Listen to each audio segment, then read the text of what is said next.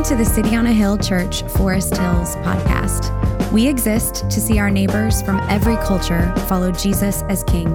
We're glad you're here and thanks for listening. More information about the life and mission of City on a Hill can be found at coahforesthills.org.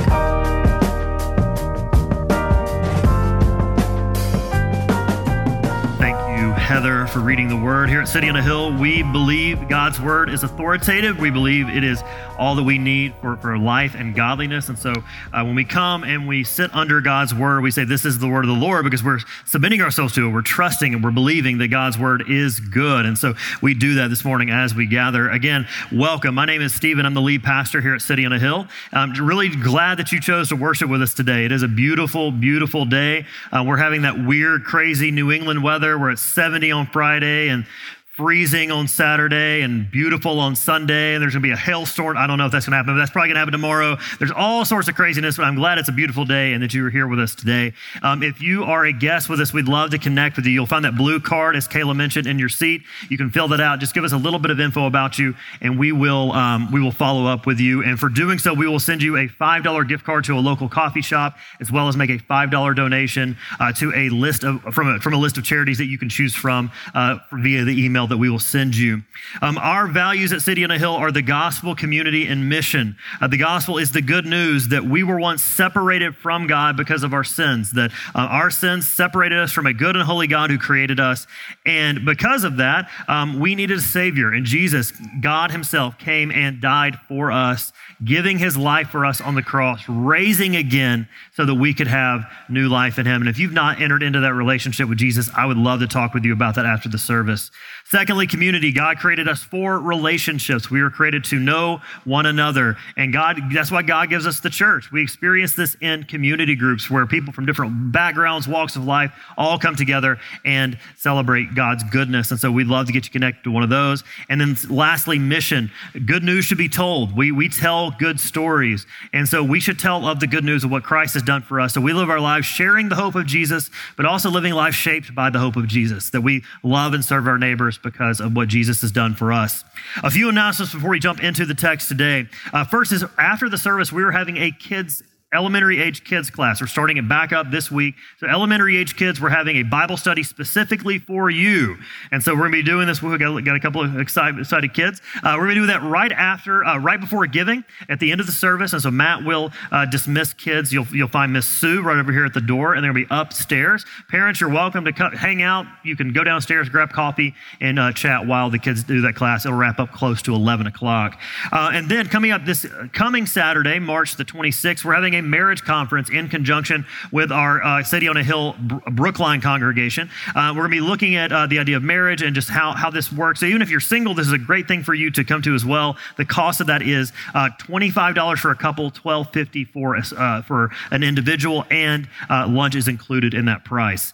then, coming up on Easter weekend, we are so, so excited for Easter weekend. We are having a Good Friday service here on Good Friday, April 15th, and an Easter egg hunt on that Saturday. So, kids and some grown up who act like kids get excited. And then um, we're going to be doing Easter Sunday. We're going to celebrate the resurrection of Jesus. And so you'll actually find as you um, as you look at the go to the back table and the connect table, you'll find these Easter invitation cards. And I really want to challenge all of you to take five of these cards to pray about who you would invite to Easter with the goal of bringing one person with you to Easter Sunday, a, a, friend, a neighbor, hopefully someone locally who might be interested in hearing about Jesus. We'd love to challenge you to do that. So be sure to grab one of these cards or five of these cards on the way out. Um, grab as many as you like, but try to grab five uh, on the way out. Now, I am, I am not a, a natural handyman. I am not somebody who is just going to just look at something and understand how it works. I use a lot of YouTube. Um, this is a Castello trait. My dad didn't teach me any of these things. My granddad wasn't any good at it. Um, we just, they typically just paid somebody. But early in our marriage, I had to learn how to fix things. And so go on YouTube, figure this out. So our first house that we owned was in Birmingham, Alabama. It was built in 1930, right in the middle of downtown. It was an old, old house. So you can imagine that there are, were lots of things to fix on this house. And one time I go and I am trying to fix something under the sink. And so I realize that we have a leak under our sink. And, uh, and I look and the faucet is leaking. And so I do my very best to get the faucet unhooked from the counter. And there is this little thing called a faucet nut. And this is the hardest thing you could possibly imagine to remove if you don't have the right tool. So I tried uh, every wrench that I had. I tried every pair of pliers, needle nose, channel lock. Every I tried to I hit it with a hammer, which is what you do when you don't know what else to do. Just hit it with a hammer.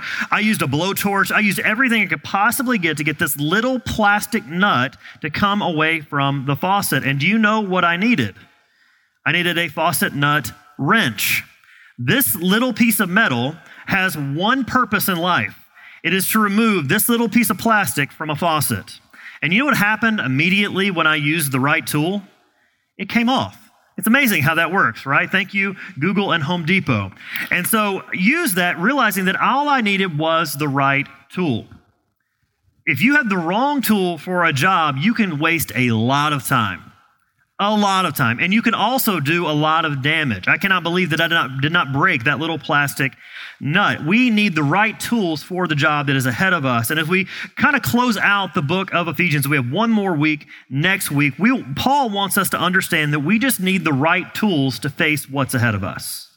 We need the right tools for the job. And as we've looked at the, the book of Ephesians, if you've not been with us, we've been studying Ephesians since uh, the middle of September, kind of slowly marching through the book. And Paul's vision for us is that our job, our assignment, is that we would be a new people living in an entirely new way because of the new hope that we have in Christ. We'd be living in this, this new way. And so, up until this point, he's given us this beautiful vision. He said, This is what it's going to look like. This is, this is how it's going to happen. And now he's saying, Now I want you to go do it. So, the word finally, everybody say finally with me. Finally, in verse 10, we see that he's turning a corner. He's saying, Okay, now I've, I've told you everything. I want you to actually go and live it. I want you to go and actually do it.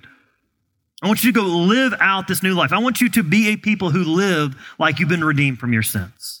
I want you to be a people who live daily trusting in the power of God. I want to see this diverse and beautiful family that I've called together from every tribe, tongue, and nation reconciled together, unified in Christ, serving one another, submitting to one another. And he says, I want you to go do it. And he says, finally, to do this, be strong in the Lord and in the strength of his might. What he's saying is he's saying, it sounds easy on paper, but it's going to be really difficult to do in practice. It sounds really easy. In fact, it's not easy, but it's worth it. And in fact, this is going to be a fight for your faith. It's going to take a strength that you do not have. It doesn't say be strong in your own strength, it says be strong in the Lord and in the strength of his might. It's going to be strong because it's going to take a lot of strength because Paul's vision for the church seems really lofty. It's a really lofty vision that Paul's talking about here. Everybody's going to get along, right? Everybody's going to you know, lay down all of our differences and our political differences and our, our social differences and our personal differences. We're going to lay all those things down and be one big happy family. But oftentimes our experience doesn't match what Paul writes here to the Ephesians. There are times that I just don't feel forgiven. Anybody else ever feel like that? There's times where your marriage doesn't look like what's described here in Ephesians chapter 5, this mutual submission to one another. There are times where you're not experiencing intimacy with God and you're not feeling satisfied in your soul in Him. And the reality is, is that what is being described in the letter to the Ephesians is not natural to us because of the sin that ravages us and ravages our world. It's not natural. There's a real opposition to us living this way, and there's a real enemy who opposes us and wants to divide us, wants to see us fall in our sin and wants to see the church falter. And so we need the right tools that God has given us to do this. We need the right tools to help us be strong, to stand firm in the Lord and stand on his promises. And the good news is just like Home Depot had that silly little faucet nut wrench, God has given us everything that we need for this job. He's given us everything that we need in Christ. So, but before we get there, we need to understand what we are facing. What is the battle that we are facing? Understanding the battle and the enemy that lies ahead of us. We need to see, we, you and I need to see that we are in for a fight. Paul says, Be strong, put on the armor of the Lord in verse 11, verses 13 and 14. Stand firm. Why? Because you are about to be in an all out war for your soul. That seems heavy, doesn't it? Paul's given this beautiful vision do this, do this, everything's gonna be great. And now it's war. The idea that good and evil are locked in a battle for existence itself is very core to us. Every story that we hear and listen to really is about good and evil. When you were a kid and you were listening to a story that was just about making good choices, it's honestly saying don't make bad choices. This is why there are 87 different Marvel movies. This is why Lucas is dressed as, was dressed as Batman when he came in this morning, because we want to see good overcome evil. We know that there is evil in the world and we long to see it vanquish. And in our experience, it's easiest for us to see personal evil. It's easier, easiest for us to look at someone else and we see the atrocities that are happening in Ukraine. We see racial injustice. We see corruption. We see when someone wrongs us or cheats us, we can look at somebody and we might even say, you know what? He or she is evil. That, that's evil. And there have been lots of explanations to try to explain why there is evil in the world. Some people believe it's just simply personal. Each person makes all their own choices, and therefore that person would be evil or not. Some people think it's sociological. This is just kind of baked into us over time, generations after generation, evolving this way that we've just become more like this. Some people say that the solution is education. But in fact, if you look at human history, some of the most educated societies in history have uh, created the greatest atrocities. Some say it's just simply personal greed. And while all of those may be a piece of the puzzle, there are some missing pieces. Tim Keller says that evil is multidimensional. We often think of evil being out there. Evil is what other people do. But if we're honest with ourselves, evil also is in us. We are evil. Our hearts are bent towards sin. Our hearts desire to do what God does not want us to do. But it's not just out there and in here, it's also above us. And this is what Paul is trying to get at in this idea of a war that is occurring, a spiritual war occurring in our world. He's saying there are very real spiritual forces, evil forces that desire destruction, that desire to destroy all that's good, and that this battle is not against flesh and blood, as verse 12 tells us, but this is a spiritual battle. This is a battle that's against the rulers and against the authorities and against the cosmic powers over the present darkness, against the spiritual forces of evil in the heavenly places. What this means is that ultimately, our enemy is not another person. Our enemy is not a political party. Our enemy is, is not even just unjust practices. Even the person who makes you their enemy are not the ultimate enemy. There is an enemy and a force behind all of those things that is seeking destruction. And so the question we come to when we look at this passage is, is the idea of the demonic. Are demons real? Jesus would say yes. Jesus believed in them. In fact, if you look at a lot of the stories about Jesus, he is casting out demons as this picture of the kingdom of God overcoming darkness. Jesus describes them as real, and we know that Paul believes this too, because all the way back in chapter 1, in verses 20 through 22, we see Paul saying that that he Christ worked he or that God worked in Christ when he raised him from the dead and seated him at his right hand in the heavenly places far above all rule and authority and power and dominion and above every name that is named not only in this age but also in the one to come. Jesus' victory is a spiritual victory over sin and darkness. And this is not a battle of equal forces. We're not saying that you, know, you got good over here and evil's over here. We're kind of wondering whether evil's going to defeat good. We know the end of the story, right? We know what this is going to look like. Jesus has defeated Satan. This is like a basketball game. We've been watching a lot of March Madness in my house, and some of these games are blowouts. And the game's like 80 to like 12. I was actually watching the South Carolina women held the other team, I think it was Howard, to four points at halftime. Now, no matter how much damage Howard tries to do in the second half, they are beat. That's what it's like between Satan and Jesus. Satan is going to try to run up the score as much as he can, but it's almost like Jesus is looking, hey, look at the scoreboard. I've already won. The victory is won. And we see this victory in the church in chapter 3 of Ephesians, where it says that the manifold wisdom of God is revealed in the church that Jesus has defeated Satan, sin, and death. Amen? Amen. And what this does is it reframes the battle for us. That my, our battle is not against my neighbor who never takes their trash cans back in.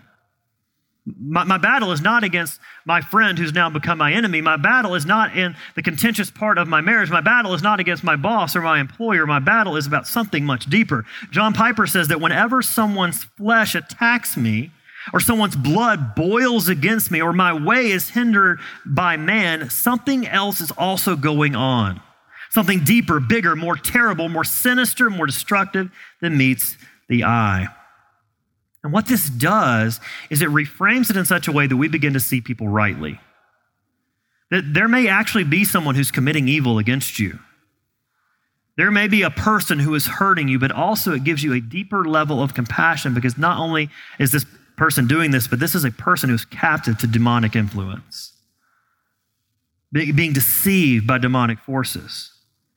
Now, does that let a person off the hook? Absolutely not. We are responsible for our choices, but it shifts our attention to who our real enemy is. And ultimately, our focus on where our hope comes from when we fight back. So, this is a very real spiritual battle, but it also means that this is a, we have a very real spiritual enemy a very real spiritual enemy who wants to oppress us and doesn't want the church to unite and doesn't want to see believers thriving, followers of Jesus thriving. And so, who does Paul say is behind this? Look at verse 11. It says, Put on the whole armor of God that you may be able to stand against the schemes of who? The devil. Now, here in the West, we hear the word devil and we kind of roll our eyes. We, we, we, think about this. We, we, make fun of this. There was an old SNL skit where uh, there was the church lady, and whenever something bad was happening on, she'd be like, mm, "Well, could it could it be Satan?" Like that. That's kind of what we think of. We, we kind of you know kind of mock the devil. We roll our eyes like the devil really made you do it. But if you read the Screwtape Letters by C.S. Lewis, he gives this really beautiful, interesting uh, fictional uh, idea of what this looks like. Screwtape is this demon is writing to his underling, Wormwood.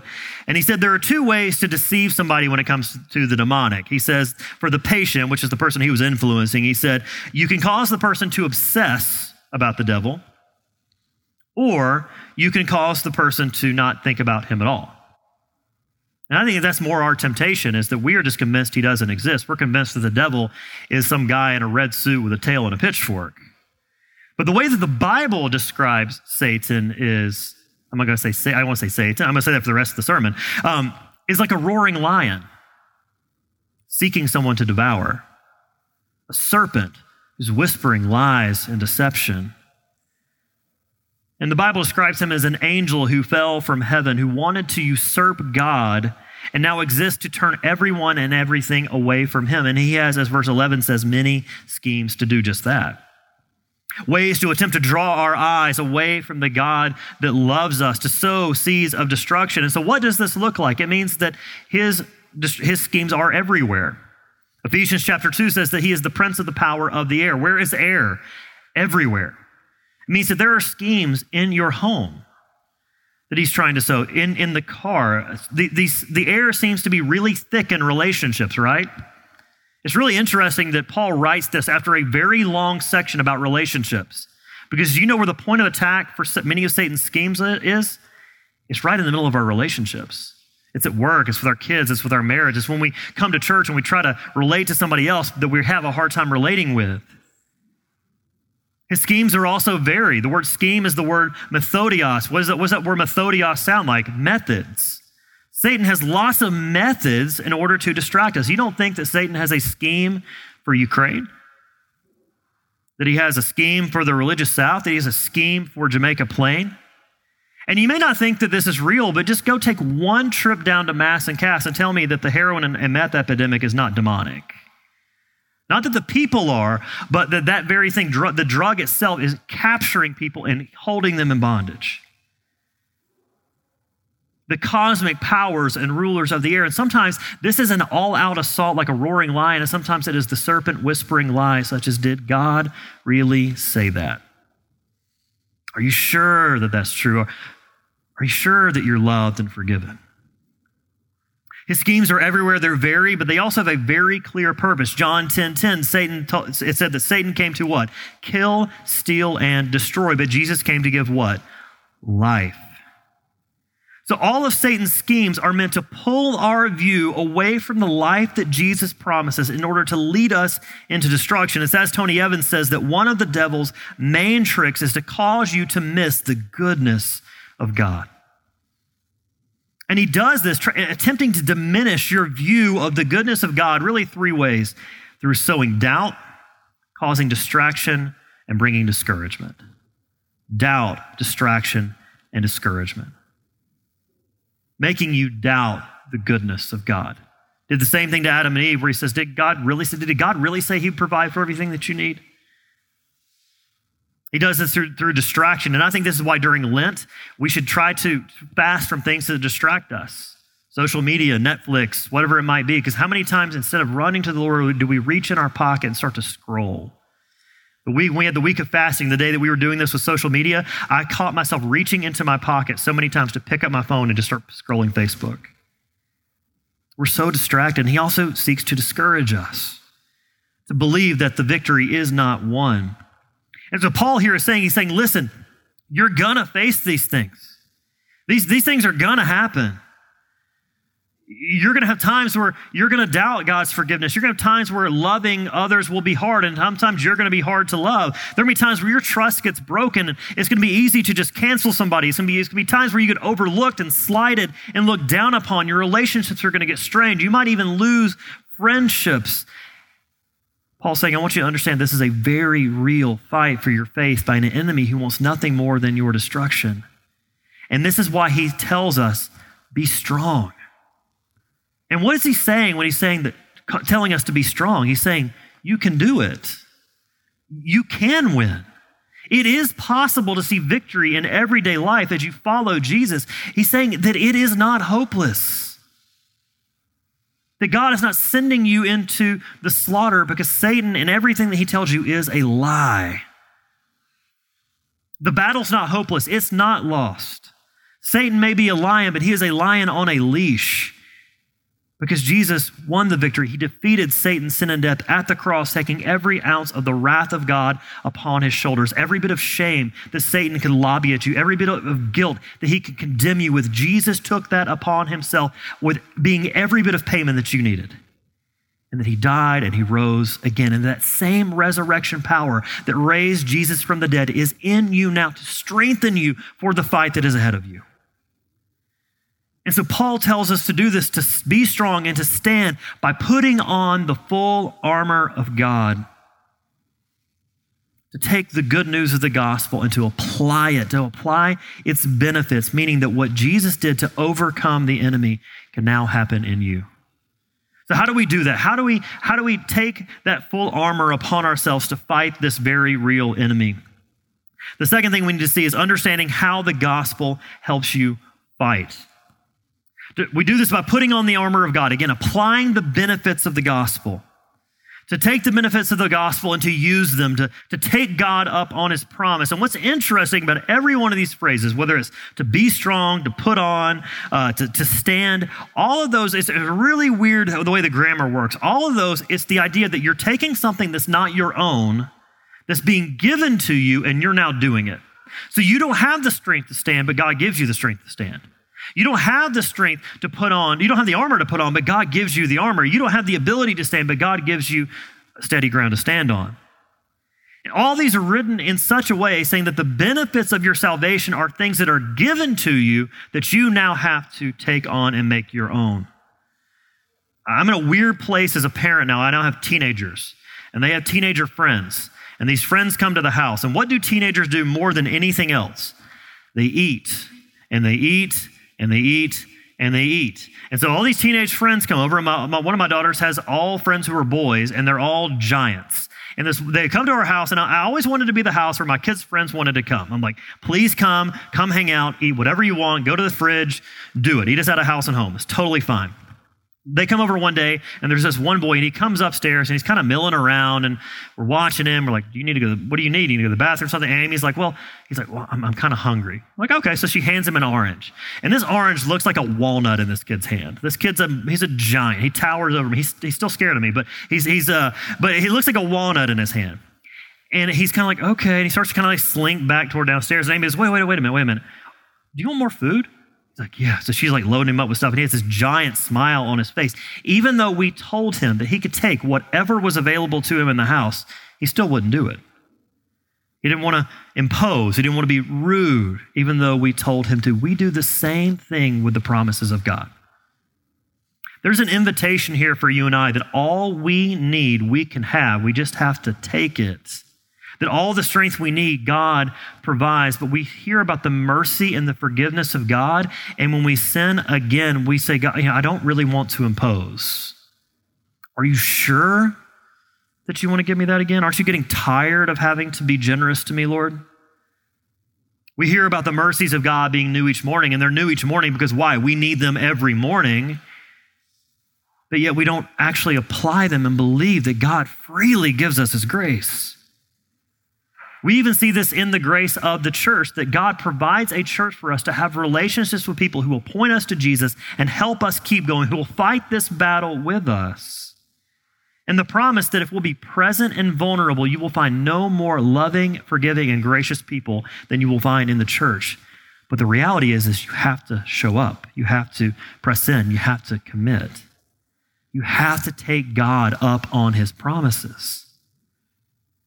When you go into work tomorrow morning and you're saying, God, I want to honor you and I want to treat my boss and my, my coworkers well, you have to take God up on the promise that he will be enough for you and he will give you the patience that you need.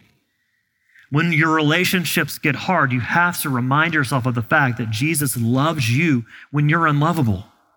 When temptation comes knocking at the door, you have to be reminded that God said He will always provide a way out. And so, this is how the gospel works in us, and we see this in the armor of God. The gospel does a few things as this armor. First of all, it prepares you, it prepares you for battle. Verse 14 begins to describe different aspects of this armor. And this would have been very familiar to a Roman hearer uh, who would have been thinking about an army uniform. And so we see that some of these aspects of the gospel actually prepare you for the fight. You do these things before you ever get into it. One of these is the belt of truth. The word is literally girdle. Okay, and so that, a girdle isn't something, something you go into battle with, but a girdle or a belt in the ancient world would have been the foundational document that you put on before you put on anything else. It was the thing that clung to you and made sure that your tunic was tucked in so that you could run. It's what you tucked your sword into. You made sure you had that on because it girded you for battle. And in our terminology, we think of tightening your belt. Meant that you could lock in and that you could focus on what mattered. Tim Keller says to put on the belt of truth means to say, like Jesus did, that if the Bible says it, then I must do it. See, this also means that we have to do this and we have to put it on Jesus' way. It's like the old Meat Loaf song, which I will not sing. I will do anything for love, but I won't do that. I don't know what that is, but he won't do it. There's something that we are tempted to not do. God, I'll do anything but that. I'll trust you with everything except for that. And what we're really saying is, God, I believe that you are good, but I'm not sure that you are here. And it's kind of like walking into battle without a piece of armor on. It means that we give ourselves to what's true. We cling to what God says, even if it's not popular, even if others don't agree, even if the circumstances seem crazy, because we need to cling to the idea of what does the Bible say about God? What does it say about us? What does it say about how I'm called to live? And what this does is it prepares us and reminds us that suffering's not going to last. It reminds us that God is still faithful, that our sins are still forgiven. We're also prepared with the breastplate of righteousness. This is really cool imagery. Such cool imagery. It's the idea of putting on the righteousness of Christ. So when you think of a breastplate, it doesn't just protect, it also it covers, it hides what's underneath. What is directly underneath the breastplate? Your heart. That it protects it, but it also means that you can't see it. My heart and your heart are sinful. And we don't have the rightness in our lives that pleases God. And when we put that breastplate of righteousness on, what it means is that you don't get to really see what it's like underneath. And that's the gospel that God, when He looks at us, when we, we wear the righteousness of Christ, we stand before Him and it covers us. That the righteousness of Christ, His right standing before God, is applied to us despite what we've done. And so when we apply this, we begin to realize I'm actually loved apart from what I do. I'm actually accepted. My sins are really, truly forgiven because it's not about what I've done, but what Jesus has done in my place. And so when Satan attacks us, when he condemns us, we're prepared and we know the good news of the gospel. Now, a breastplate didn't just cover the front, it also covered the back. And this past week, it was St. Patrick's Day. And by the way, St. Patrick's Day is about more than beer and green rivers. It really is. St. Patrick brought the gospel to Ireland. And St. Patrick had this, this famous, it was called a lorica. And, and the word lorica means breastplate. I actually want us to read this together. It should be on the screen. But I want us to read this together, this idea of what a breastplate, what the breastplate of righteousness does. Read this with me. Christ with me, Christ before me, Christ behind me, Christ in me, Christ beneath me, Christ above me, Christ on my right, Christ on my left, Christ when I lie down, Christ when I sit down, Christ when I arise, Christ in the heart of every man who thinks of me. Christ in the mouth of everyone who speaks of me, Christ in every eye that sees me, Christ in every ear that hears me. Do you have any doubt how covered you are by the righteousness of Christ? It prepares us for what faces us, not just that, but also the shoes for your feet. One, one preacher called these gospel boots. It's like gospel Yeezys or gospel J's. Uh, these were the best possible boots you could get in the Roman world. In fact, historians said that one of the reasons that the Roman Empire won so many battles was because of the fact that they had the best footwear. These were like toeless cleats, so that when they were in battle and they were locked face to face with another army, they could stand their ground. The gospel prepares you to stand your ground with the peace of Jesus. The gospel gives peace that readies and steadies our hearts for the evil world we live in. John chapter 16, one of my favorite verses says, I've said these things to you, that in me you may have peace. In the world you will have tribulation, but take heart, I have overcome the world. The gospel prepares you so that when temptation comes, you're reminded of what's true. When you're bombarded by shame, you know the righteousness that's been given to you, that you can hold your ground and be peaceful in a non peaceful world.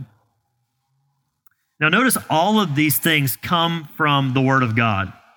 All of these things are told from something. Putting on the armor, there's been some really cheesy ways to think about the armor. You're not Iron Man. You're not like belt of truth activate. Like, you don't do that. Like, you have to read the Word of God. And, and you put on the armor before you go into battle. You can't say, Excuse me, I need to get this girdle right. Like you, you have to put this on before you even enter into the fight. And we prepare ourselves with the gospel by reading God's word. You can't cling to truth you don't know. You won't be reminded of the righteousness of Christ if you're not filling your mind with the fact that you've received it. You won't know where peace is found unless you're daily abiding and finding peace in God. And I want to challenge you right now if you're, if you're not reading God's word, just take between now and Easter, read a psalm a day. I guarantee that it will completely change the way that you face your day.